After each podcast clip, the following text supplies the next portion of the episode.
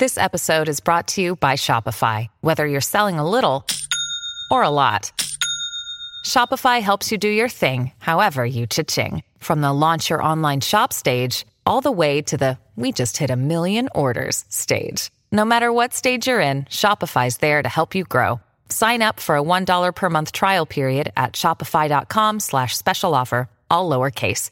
That's shopify.com slash special offer.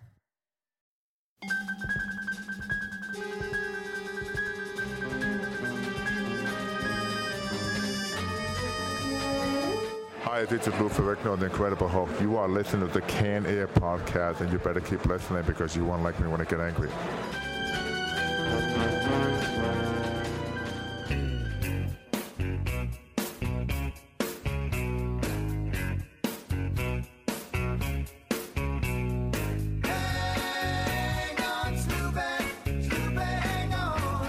Hello, everyone, and welcome to another episode of Canned Air, your tribute to comics and pop culture. I am Jeremy Colley, and I'm bringing you our audio coverage of the 2017 Columbus Wizard World Comic Con. We had a hell of a good time attending and covering this event. We always have fun at the conventions we go to, but this time, especially for some reason, just was a hell of a lot of fun, and we're uh, really excited to show you the coverage we got. We also got a lot of video coverage of the event that uh, Jack is currently editing and is going to have uploaded here within the next day or two, so be sure to be checking our uh, YouTube page out uh, for that as well. But again, this convention was just a hell of a lot of fun for us. Uh, we got to see a, a, lot of amazing cosplayers. If you go on our uh, Twitter at CandairPod or Instagram at canned underscore air, you can see a lot of the cosplay that we saw or uh, I'm sure you'll be able to see some of it also in the uh, video footage we got that Jack is currently editing. But we also got to meet up with a familiar face we had on the show before, and we got to meet up with our buddies from Cleveland, the Game Fix podcast, and uh, record a special episode with them that's going to be airing on their network, I believe, next week at gamefix.ning.com. So be sure to check that out. I'm going to be posting the audio to that show next time uh, we have to take a week off. So uh, be looking forward to that. It was a great show, and we had a great time making it. We went around the table all discussing what characters from across pop culture might be worthy enough to hold Thor's hammer. But yeah, again, just a lot of fun, and I think you'll enjoy it. So be looking forward to that the next time we take a week off. But without any further ado, let's just get right to our con coverage. We first take a stroll down Artist Alley and check out some of the amazing talent it has to offer. Then I get a chance to uh, chat with Lou Ferrigno, the Incredible Hulk, and Thomas Ian Nicholas, who uh, you probably know as Kevin from the American Pie movies, or uh, Henry from the Rookie of the Year back in the 90s. Both of them were extremely nice, and I'd like to thank them both for taking time out of their schedule to talk with me for a few minutes. Then at the very end of the podcast, I'm going to have the audio from the David Tennant panel, who you probably know as best as uh, Doctor Who and the uh, voice of the upcoming Uncle Scrooge in DuckTales. Some of it's kind of hard to hear uh, between his accent, between the size of the room and the echo we were getting, and the amount of people. Some most of the audio you can kind of make out, some of it you can't. So I'm just leaving that at the end. If you want to try to listen through it, cool. If not, I get it. Uh, if you go to our YouTube page, though, Jack has the video footage of that up, and it's probably a lot easier to uh, understand. So uh, be sure to check that out as well. So let's just kick it off with our trip down Artist Alley. One thing I've been noticing at these conventions uh, within the past few years is that at each show, the ground layout totally changes. And I think what they're trying to do is just uh, find the best uh, arrangement of booths and exhibits that uh, best controls the flow of people because there are always so many people. And I think they may, may have uh, nailed it this year because one thing I hate to see is uh, the Artist Alley get overlooked. And, buddy, this year it was teeming full of people. You uh, kind of had to push your way through it. So that was really awesome to see. A lot of fantastic artists getting the exposure they deserve. And uh, we're going to touch base with a couple of them right now. First, with Ryan Rufati. Pardon me, Ryan, if I butchered your last name, but I'm pretty sure that's how it's pronounced. And his comic called Teleport. Uh, you can check him out at Hallopino, H A L L O P I N O dot com, and on Twitter that's hallopino. But our very own Jake Runyon was uh, on the scene and got to talk with Ryan about teleport a little bit. So I'm going to cut over that interview right now. Hey, everybody, I'm here with Ryan talking about his comic Teleport. Good to be with you here, Ryan. Oh, thank you, thank you. What can you let our uh, listeners at home know about Teleport? It just really caught my eye. Not the green table, mind you, but the art style, the concept.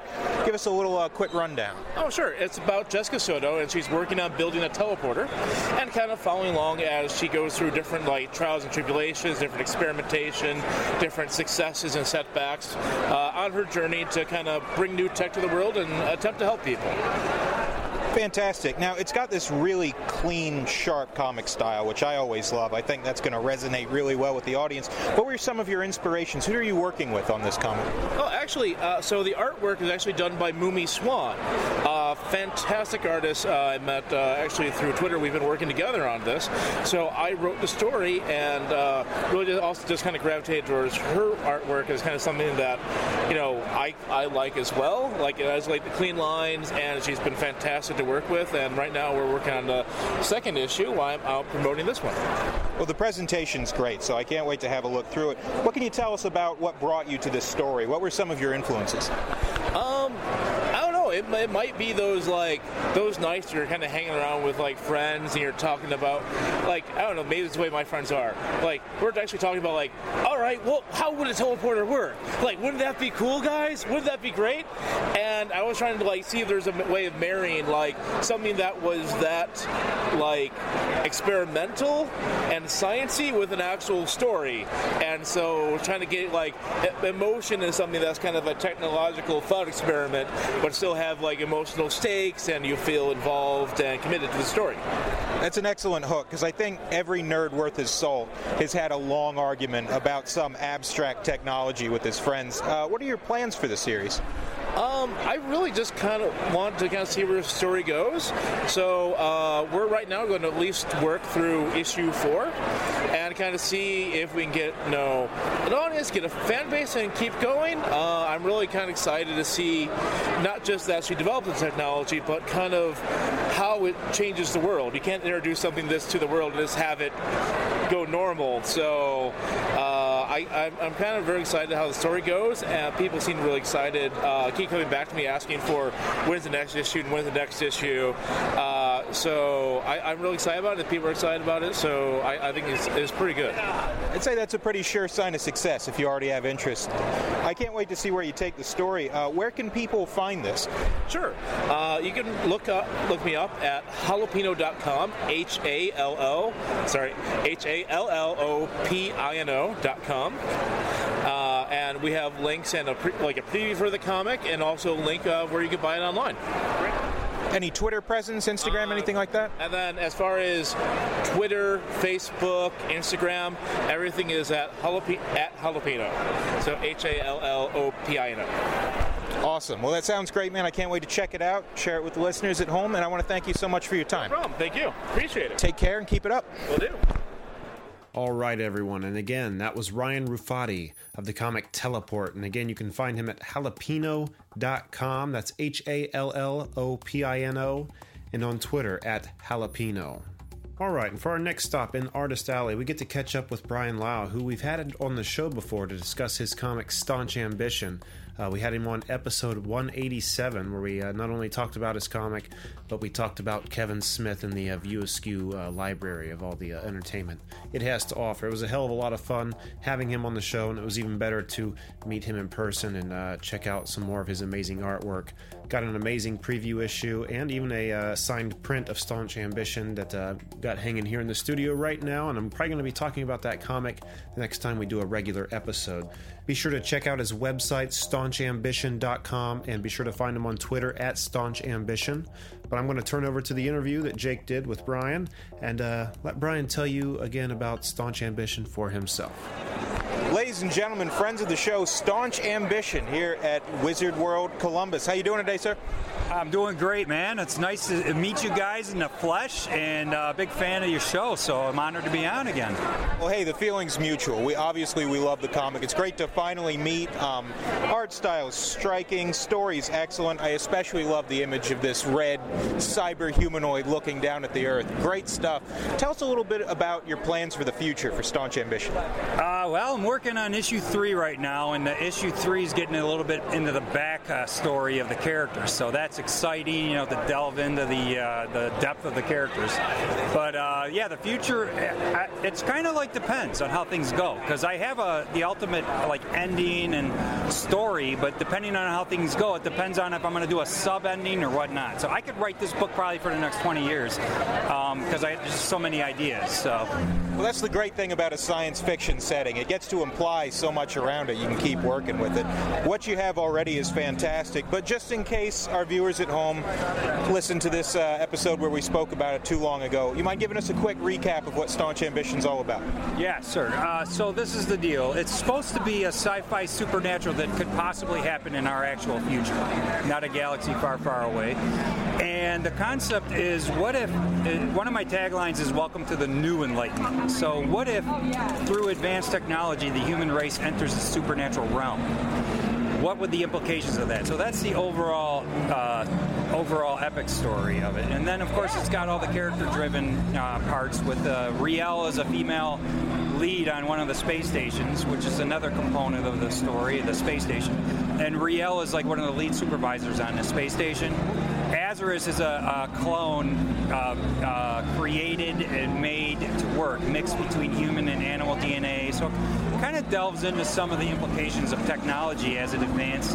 Like maybe we don't sleep in the future like we do now, and they hook up to like regeneration machines, and you still have to sleep or you're supposed to, but people abuse these machines and kind of use them to get high or to uh, just kind of get like you know not even sleep at all and just kind of messes with you mentally. So it's like those are just some background concepts. Well as a as a fan of speculative science fiction i got to say i love that you're taking these technological ideas and really applying them to the world instead of just saying oh here's this oh here's that. How does it affect culture? So it sounds phenomenal. Um, just for the listeners at home once more where can we reach you? Where are the updates updates coming from? Well, I'm uh, online with uh, Staunch Ambition. Uh, I, I, don't know if I need to spell it, or I, am sure you have links. Oh, yeah, but some people are like, "What? I'm not familiar with that." But uh, we can spell here. yeah, I can't spell, so I'm surprised that I actually came up with that title. But the thing is, uh, Staunch Ambition everything. StaunchAmbition.com, Facebook is Staunch Ambition, Instagram, Twitter. There's links on all of them usually. So Perfect. Shouldn't be too hard to remember. No. Well, hey, I want to thank you for your time. It's been great finally meeting up with you. I think we'll see you around. Yeah. You too.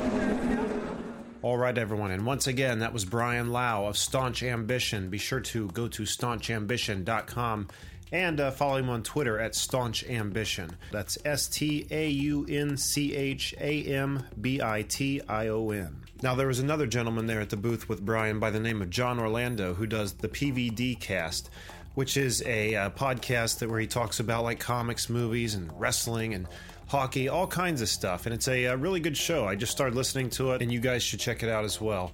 But if you head over to pvdcast.com, you can check out uh, episode 126 of his catalog where he covers the uh, Wizard World convention as well. But both John and Brian are just fantastic guys, and uh, we had hoped to get a chance to hang out with them this weekend, but our busy schedules uh, simply just would not allow it. So my apologies go out to those guys, but hey, it's not too late for us to hang out, so hit us up. Let's make it happen.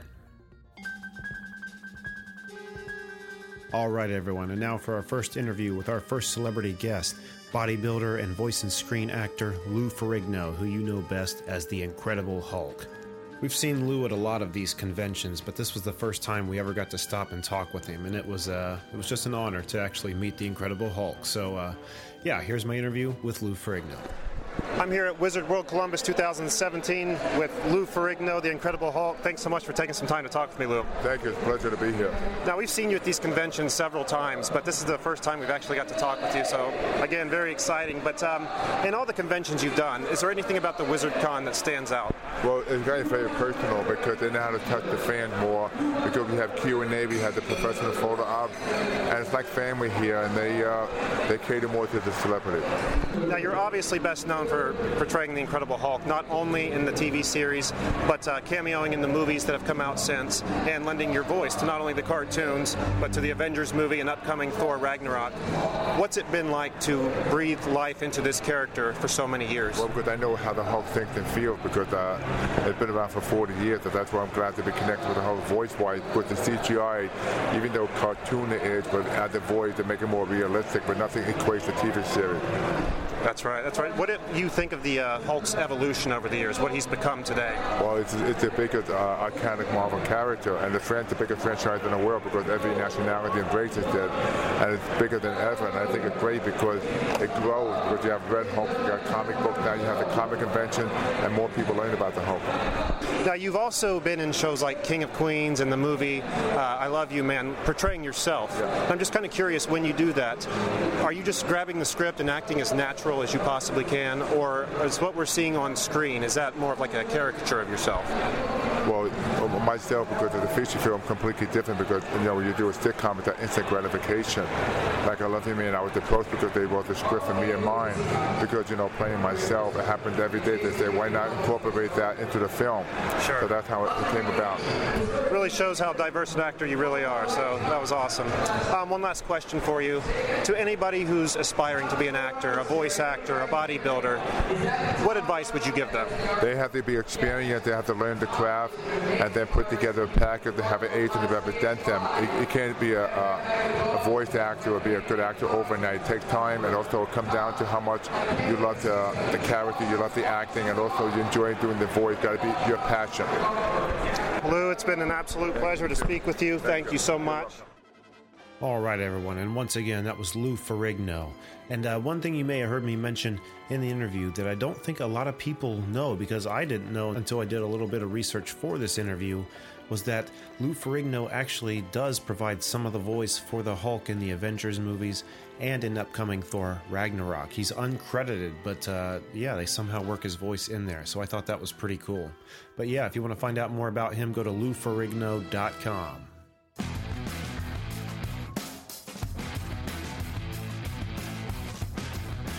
All right, and for my next interview, I got to talk with Thomas Ian Nicholas, who you might know best as uh, Henry Rowengartner from the movie Rookie of the Year, or as Kevin from the American Pie movies. I grew up watching all those movies, and uh, it was just awesome to get to talk with him. So I'm going to quit yapping and just turn it over to my interview with Thomas Ian Nicholas.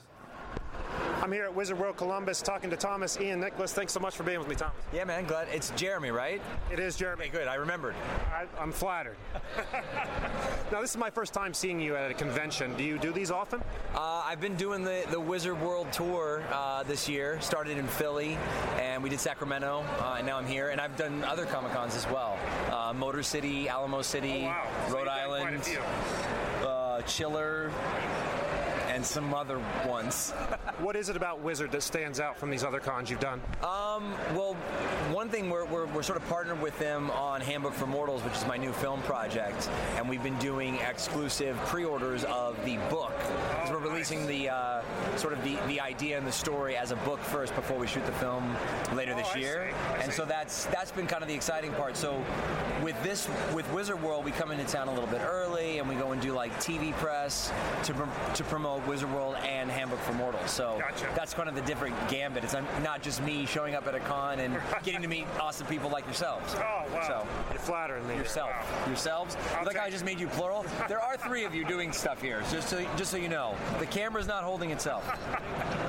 I grew up watching you, uh, Rookie of the Year, and seeing your jersey up here. That's some awesome fan service. So thank you for that, man. Yeah, yeah. That's my uh, my annual jersey from the Cubs. So I go and throw the first pitch out for them every year. Do you really? Um, yeah. So I've been doing it since 08, and the, for the first like I guess it was four years or so. Wow. They printed Nicholas on the back, but at the 20 year anniversary, I. Uh, I was like, hey, why don't you guys print Rowengartner? And then I auctioned it off to charity, and I raised a lot of money for charity. So then every year I go, I had them just print Rowengartner. Wow. So this jersey I got last year. So when I go back out on August 16th to throw out the first pitch again, I'm going to sign this and donate it to Anthony Rizzo's foundation and raise money for the Lurie Children's Hospital of Chicago. Very noble of you. That's awesome. Yeah, yeah. Was, well, I've, I've actually I used to come to Ohio to Akron every year for about five years in a Really? row. Okay. And we we were doing the Lopen Open, uh, and I think over the last five years, I think we raised over a million dollars for the Akron's Children's Hospital. So That's I've been- admirable. Well, you know, I like to do, uh, you know, give back a little bit, and especially anything that deals with kids. Right, Like, sure. Yeah. Sure. Now, you're obviously probably best known for your role as Kevin in American Pie. I heard you in another interview say that when you first looked at the sk- uh, script to American Pie, that you had some concerns or you actually contemplated not doing it. Uh, when I read the first scene, um, yeah, I was kind of like, the first scene was uh, like similar to the opening scene that we know from Sure. American Pie One, Sure. except it was Kevin and Vicky, and it was Vicky giving instructions to Kevin Oh, about how to maneuver his fingers. Sure. Um, so you get the idea, uh, you know, in case there's any uh, kids watching this. Uh, so, so yeah, I read that like scene, and I was like, I knew that was the character they wanted me to audition for, and I was like, what is this? That I threw it in the trash, and I called my agent. I'm like, why are you sending me porn auditions? um, and then you know they really wanted to see me. Um, they, I don't know if I've mentioned this in other interviews. They actually offered my role to uh, my buddy who I went to high school with, Andrew Keegan. Really? But he was doing 10 Things I Hate About You, so he couldn't do it. Right. So they really wanted to see me, and I was like, okay, I, I'll read the script. Like, you know, Right. obviously this is like something that maybe I'm not seeing. So I, as soon as I got past the opening scene and got into the character development, I realized like, oh, this is actually a great story here with great characters, and and then I went in and luckily got it. So. And it was a great movie. It wouldn't have been the same without you. So. Well, I appreciate that. Thank you. Another role you've done. We we recently on our show did an episode where we talked about what the world would be like without Walt Disney, and you uh, portrayed Walt Disney and Walt before Mickey. Yes, I did. Which was a great help. Yeah, right there we are. Which was a great help in doing the research for that episode. What was it like, one, to portray Walt Disney, and how did you prepare yourself for that role? Uh, well, first of all, to, to play Walt Disney, I mean, I think I don't think there's a person in this room that's not a fan of Walt Disney, myself Right, included. yeah. Uh, so it was an honor. Right. Um, and then, as far as preparing for the role, I got the phone call asking whether or not I would I would do the do the job, and I said, yeah, that would be amazing. And they said, great, you start next week. So within like five days, I was on a plane to Florida. Wow. We shot in Deland, which is like a, a historic town that was built a little bit later than the movie takes place, 1926, but around that time. So yeah, I read the book like that very next day. Wow. Uh, which was uh, Walt Before Mickey by Timothy Susanin. So that's what the film is based on. I didn't know that. Uh, and Diane Disney Miller wrote the foreword. So it's the first book about Disney that has a stamp of approval from the Disney family. Oh wow. Um, so as being accurate and depicting the truth. sure. Um, and so, so that book became like my, I don't know, Disney Bible more or less. so you know, they we had to make some alterations to to it for dramatic purposes because obviously, you know, showing him starting and stopping five, you know, animation studios in Kansas Right. City get a little redundant. Right. You know, life can be redundant, but in a film you want to just kind of show the, the rise, the failure, and the struggle, and so we kind of compacted a few of those ideas. But I, I constantly was like opening up the book, like you know, actually, uh, when he rented this place for Disney Brothers, it was only five dollars a month. You know, it says right here, you guys got it wrong in the script. Keeping so. it authentic. Yeah, for That's- sure. That's awesome. It was a great movie. So uh, Yeah, well, to you on even that. the uh, the voiceover. In fact, um, when we decided, they decided they wanted to add voiceover to it, and they they sent me some lines for that. I said, you know, I got an idea for this, and I researched every Disney quote and every quote by his family in the book. Every line of voiceover is a quote from him or his family.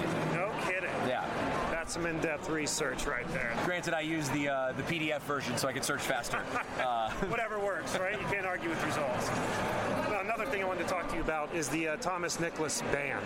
Uh, I just recently found out about this, and I'm already in love with these songs uh, "Without Warning" and uh, excuse me, "Security." If you get confused, you can always just read the title because you, you've essentially picked my favorite songs. Have I? My favorite songs always become the title of whatever the album is. Those are great songs, and uh, especially "Without Warning" has a '90s meets kind of a new age sound. I absolutely love it. I'm a product of the '90s, so yeah, yeah, same here. it appeals So, to me.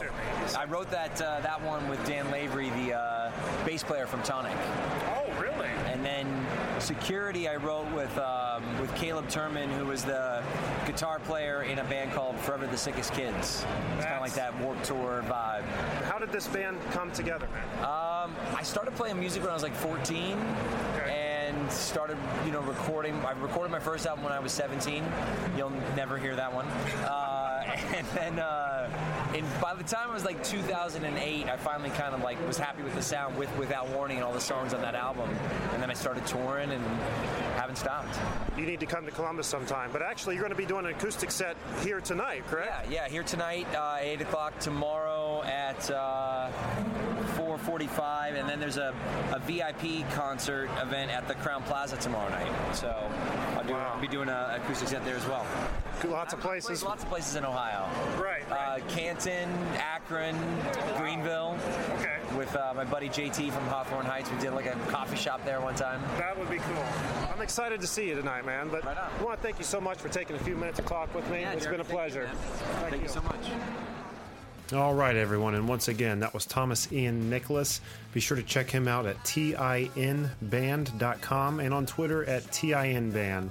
I strongly recommend checking out his band and his albums because they're really good and I've uh, really taken to them over the last few days. And as you just heard in the interview, shortly after we spoke with Thomas, he had a set that he played on the main stage consisting of about four or five of his songs. So uh, we filmed that, and that is going to be on our YouTube page shortly, if not already. So be sure to check that out. And I'm also going to be ending this episode with the song uh, we had mentioned in the interview, Without Warning. Another thing Thomas had mentioned in the interview was uh, the Handbook for Mortals. Uh, book that they were taking pre-orders for at this convention, and that later this year was going to be made into a movie that I believe he's going to produce and uh, be in. So, uh, if you didn't get to make it to this convention, or you're not going to be able to make it to any uh, future conventions you're going to be at, and you'd like to pre order the book, uh, go to handbookseries.com and you can order it. Uh, the book was done by Lani Sarem, who happened to be at the convention with Thomas. So, once again, check out Handbook for Mortals at uh, handbookseries.com and on Twitter at handbookseries. We're probably going to be blasting this on Twitter, so there's going to be plenty of places for you to check it out. And I think that's going to do it for the audio portion of our Wizard World Columbus 2017 coverage. Again, head over to our YouTube page. Jack has been editing and putting up uh, videos of our coverage, some of which you heard here and some of which you didn't. For instance, the uh, Thomas Ian Nicholas uh, set that he played on the first night of the con. About four or five songs again, but it was a lot of fun. Strongly advise you check it out. Don't forget to go to www.candairpodcast.com. A lot of cool things you can do on there. Check out past episodes, look at our Hall of Heroes. You can see our special guest wall, all kinds of stuff to do. There's a link on there to our merch page too at society6.com forward slash Candair Pod. You can grab yourself a t shirt, a mug, all kinds of cool Candair merchandise. If you missed the Columbus convention or you aren't close enough to make it to it, don't worry. The Wizard World Con is still traveling around the country. Its next stop is Chicago, August 24th through the 27th. And then after that, Nashville, September 8th, 9th, and 10th. And after that, Madison, September 22nd, 23rd, and 24th. If anyone plans on attending these conventions, when you go to wizardworld.com to purchase your tickets, be sure to type in Candair in the promo box that's lowercase with no space, and you'll get a cool 10% off your ticket price. So again, Candair, lowercase, no space in the promo box. You'll get that 10% off. And again, I'm ending this episode with the Thomas Ian Nicholas song Without Warning. And stay tuned after the song for the audio coverage we got of the David Tennant panel. Again, it's not the best audio quality. Uh, it was an enormous room. There were a ton of people, and we couldn't get great seats close to the speakers. So we did the best we could. Uh, if you want to try and listen through it, find some listenable pieces in there, then go right ahead. If not, then you can just turn it off now. I'd like to thank our guest in Artist Alley and our celebrity guest that took time to speak with us. And uh, of course, to Wizard World for allowing us to come cover this event. We always have a blast, and uh, this time was probably the best yet. So uh, thanks to everybody. And until next time, I am Jeremy Colley, and I thank you for listening.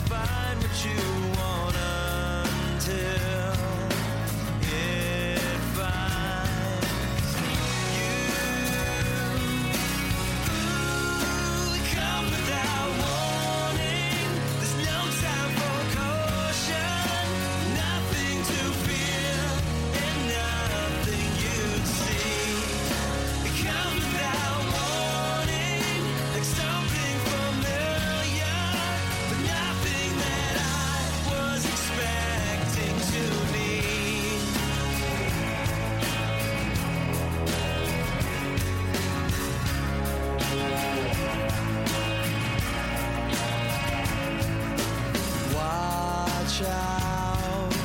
Just beware that what you want is where.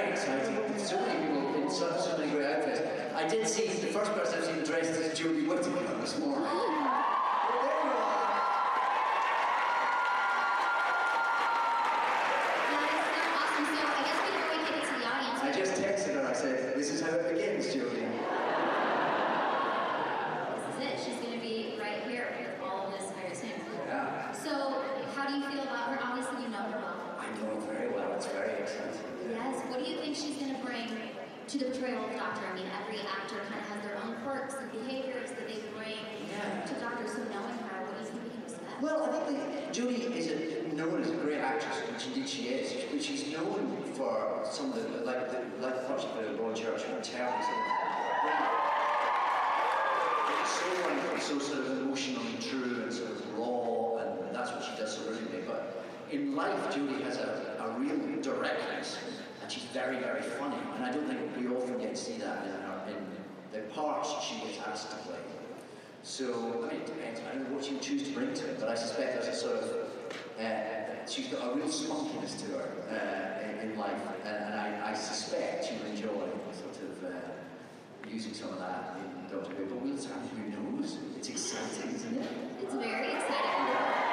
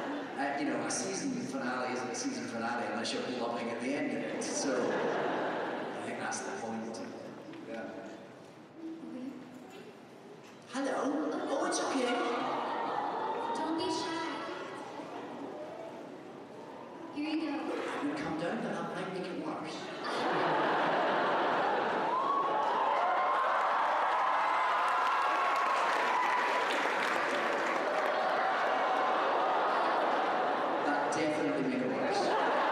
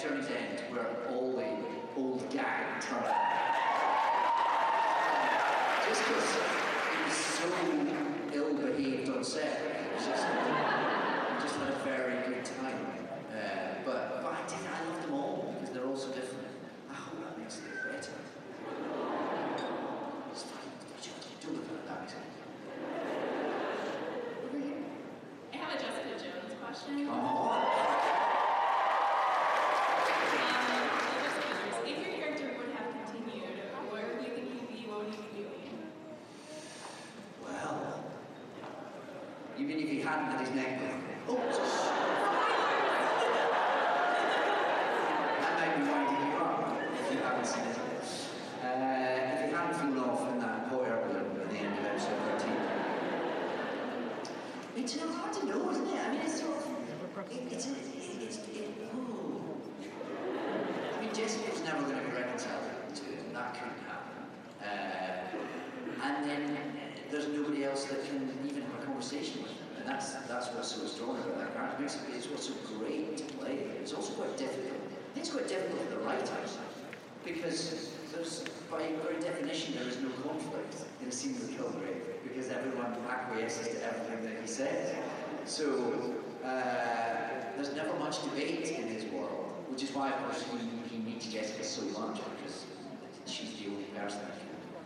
actually uh, be on a level with. She's the only person who can not agree with everything that he says.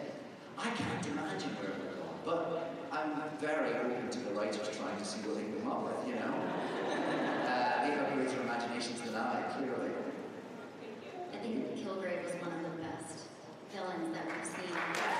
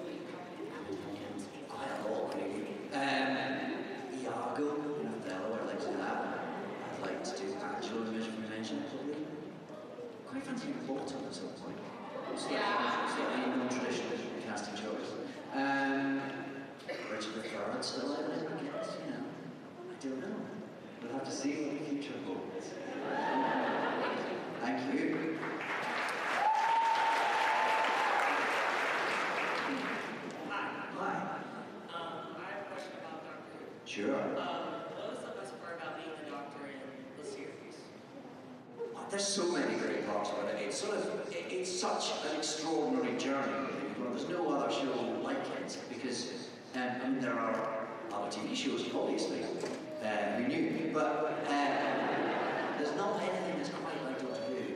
And it used to just be in the UK that it had this kind of uh, uh cross-cultural, cross-generational sort of impact.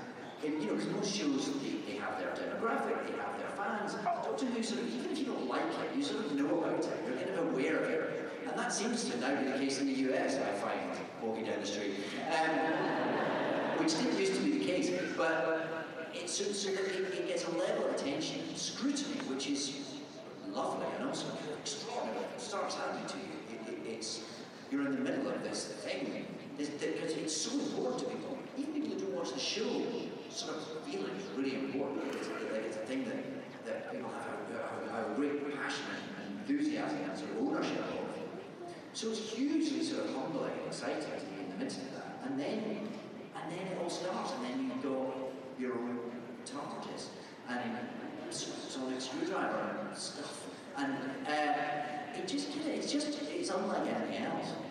And of course, it, once you've been in that show, it goes on. I mean, exactly. It's you know, it's ten years since I did it, and I'm still here with all you lovely people, and it's such a nice thing.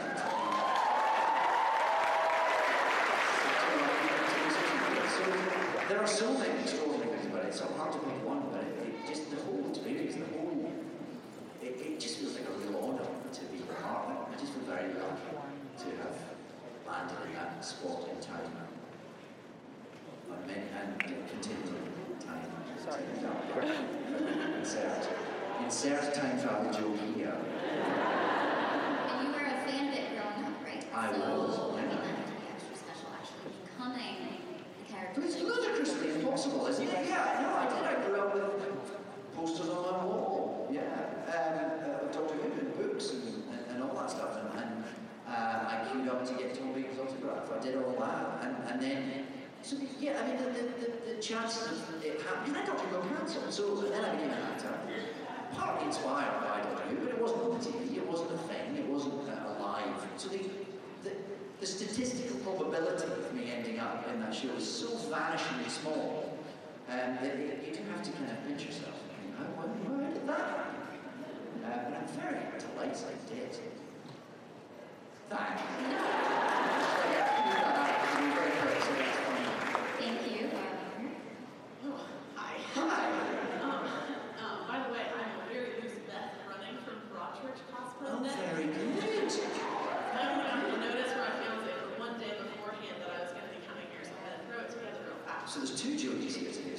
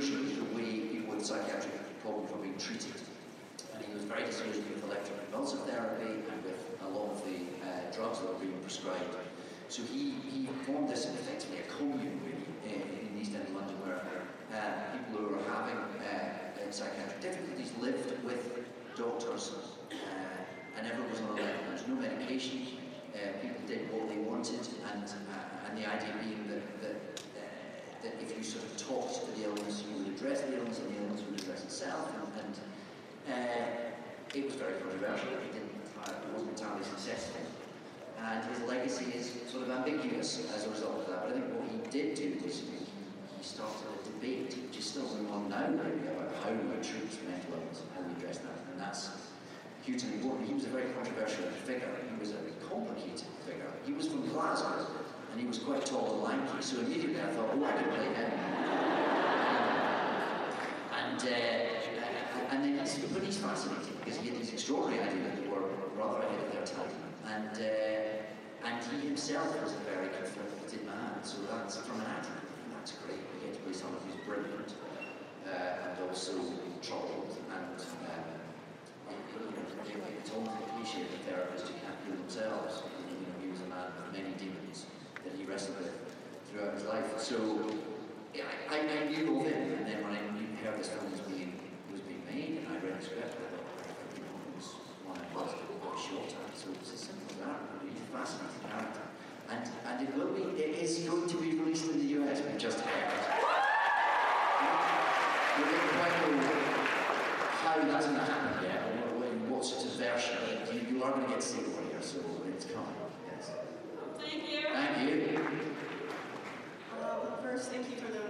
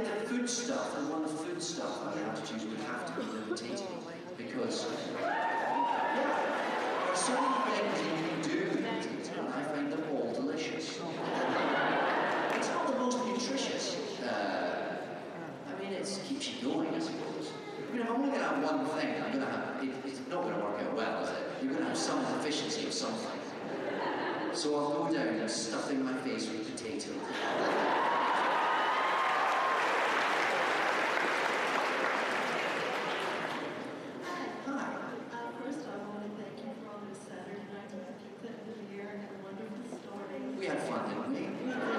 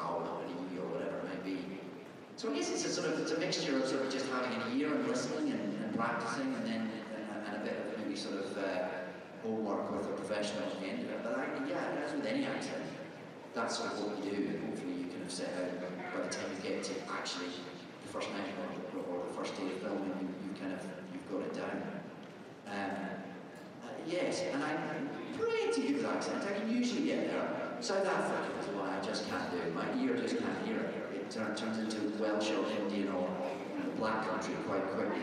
Black country is an area of England, sort of Birmingham, that sort of area, um, which uh, it is not. Uh, uh so, so that, as long as you don't ask me to play South African, I can just about get there eventually.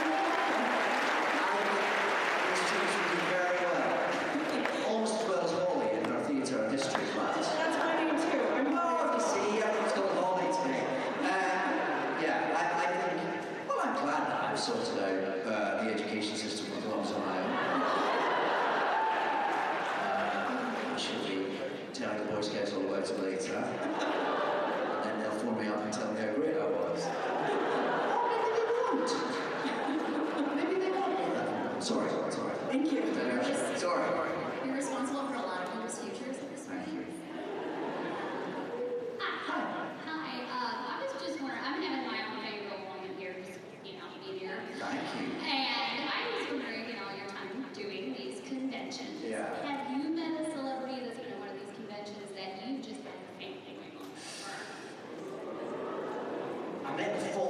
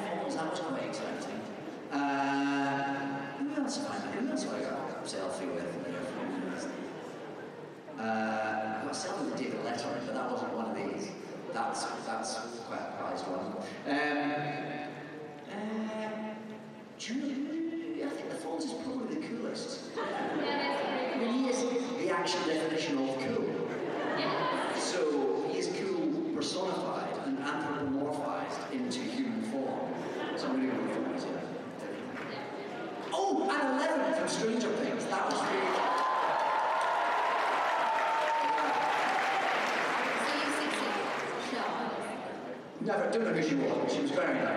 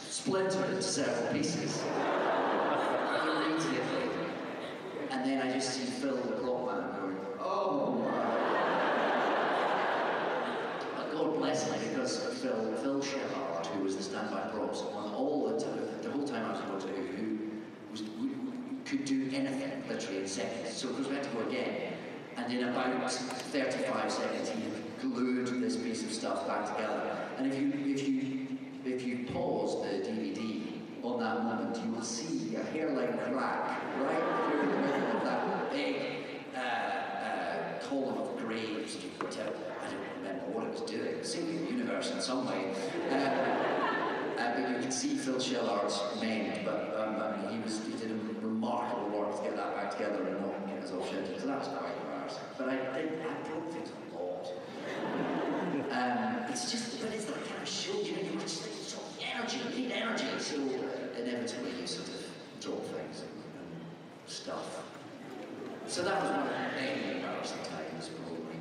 Uh, I can't think of any more specific. It'll, it'll, if anything back to my comment, I'll come back to it. Thank you. Yeah, thank you. Bye. Bye.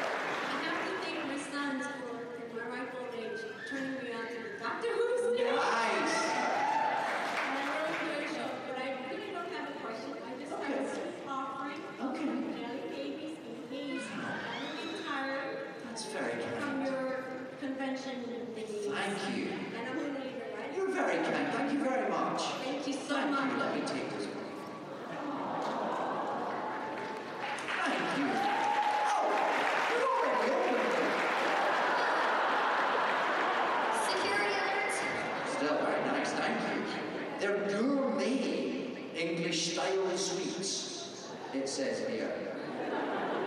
Lovely. Yes, they are open. They are open. Very well. Yeah. But sharing is caring. Sharing is caring, apparently.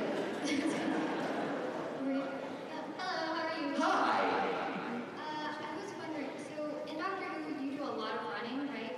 Um, so who do you think ran the fastest? Between Um, it's not companions, maybe? Um, well, I was often running with people who were in high heels, know, they were, I'm, willing to admit they were at a disadvantage. Uh, I remember John and I had a bit of a, there's, we got a proper run one night. Because obviously, I wouldn't really get fast. And it used to frustrate me because they'd be like, can you just slow down a bit? Because the cameras kind of can't, keep up. And it which used to annoy me. But then when we did uh, Utopia, we were in this big old uh, uh, quarry, a quarry, and um, they had a camera on the back of one of those things, quadru, quadrupede, quadru, quadru, what are they called? Oh, four wheelers. I can't remember. It had four wheels. It's a four wheeler. Thanks. Um, uh, and then, so we got to really properly run. Ask John we. I'm confident. He made us remember. We both had long coats, and that's what the, the, running with a long coat, when you're wearing a long coat, that's the thing. You run with a long coat, and the difficulty is you have to get a sort of, you have to get going, so you have to kick it back on each thing. Because otherwise it comes up and wraps round. And we used to call it nappy coat. You it diaper coat. Because it would sort of wrap its way around you, and then it not only would it impede your running, it would not look cool. So that if you could, if you could manage to stay out of diaper coat and go fast, that was that was the thing you were aiming for all times. But uh, I don't think anyone ever beat me. I have quite long legs, you know. Uh, but yeah, it was a lot Um,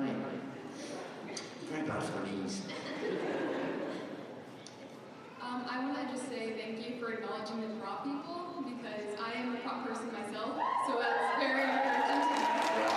I apologize if I make your life hell at any point in the future. Um, I also wanted to ask you if you could go back and be the doctor, what would you do differently and why? Uh, I don't, well, I don't know. Would I do any differently? Um, I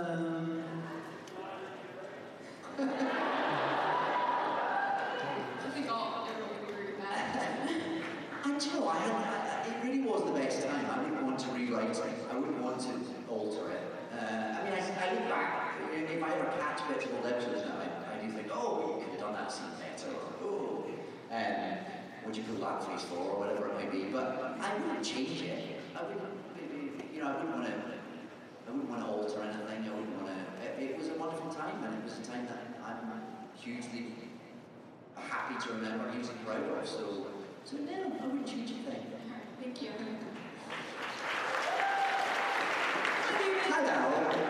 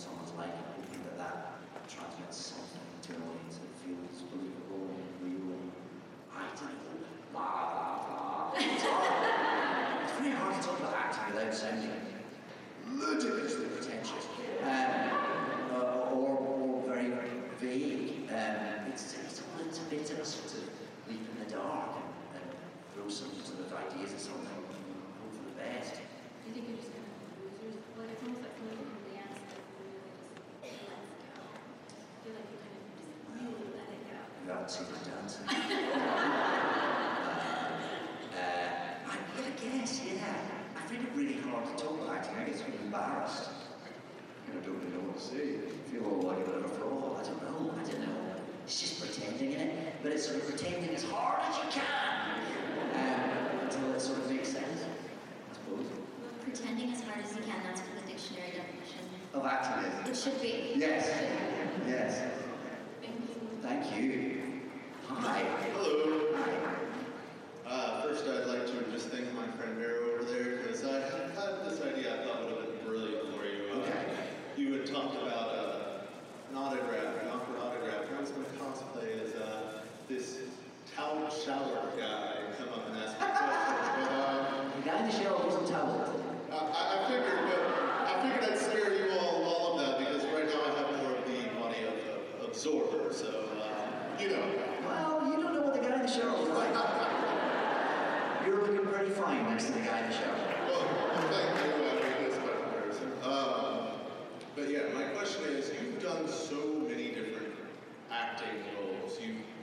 been in Doctor Who, theater, amazing plethora of things, and you have like just amazing charisma about you. You use your face, your expressions, and you use your body, and you're about to be doing Scrooge McDuck and DuckTales.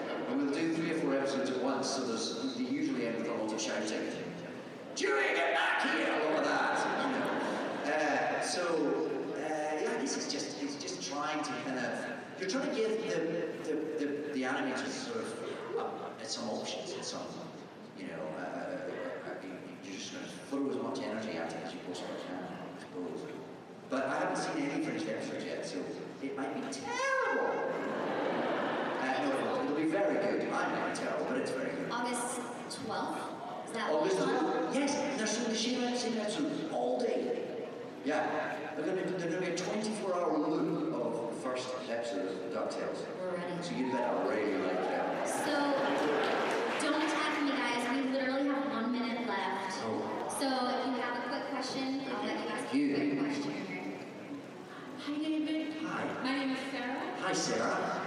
I have a question. Okay. I have a for you. Oh, lovely. Thank you. Okay? Thank you.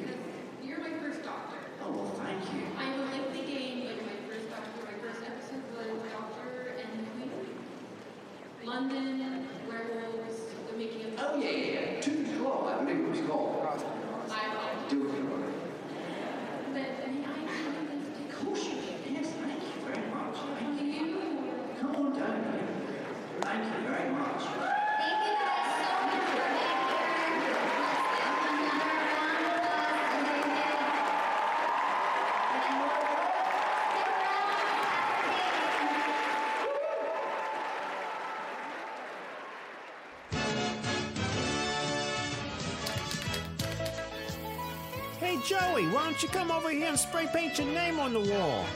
But I don't wanna. What are you, chicken? Hold on there, boys. Wow, it's Flint! Instead of writing your name, write candairpodcast.com and help spread the word. Well, that's a great idea. Now we know. And knowing is half the battle. G.I. Joe!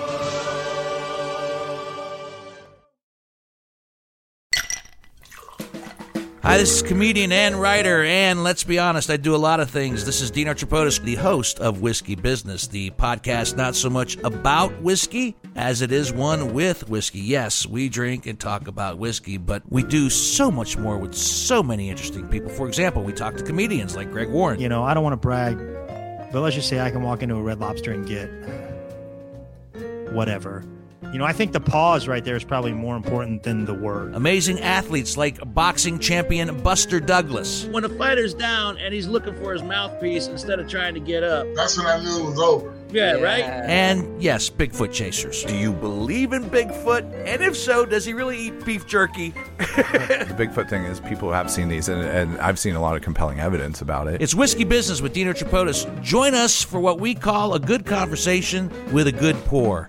You really can't ask for much more than that, can you, people? Check us out at whiskeybusinesspod.com, a proud member of the Evergreen Podcast Network.